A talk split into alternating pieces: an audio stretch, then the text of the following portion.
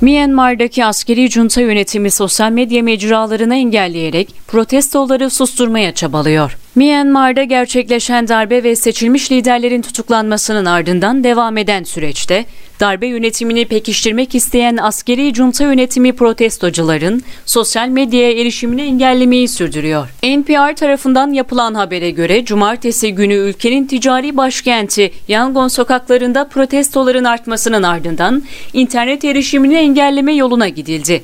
Myanmar İletişim ve Bilgi Teknolojileri Bakanlığı Facebook'un pazar gününe kadar engelleneceğini bildirdi. Facebook'un yanı sıra Twitter, Instagram ve WhatsApp'a erişim de engellendi. Bakanlıktan yapılan açıklamada yanlış bilgiler yayıldığını ve bu yüzden sosyal ağların engellendiği öne sürüldü. Facebook'tan yapılan açıklamada ise yöneticiler derhal bu engelleri kaldırmaya çağrıldı. Konuya tepki gösteren Twitter'da bu engelleri insanların seslerini duyurma haklarını baltalamak olarak nitelendirdi.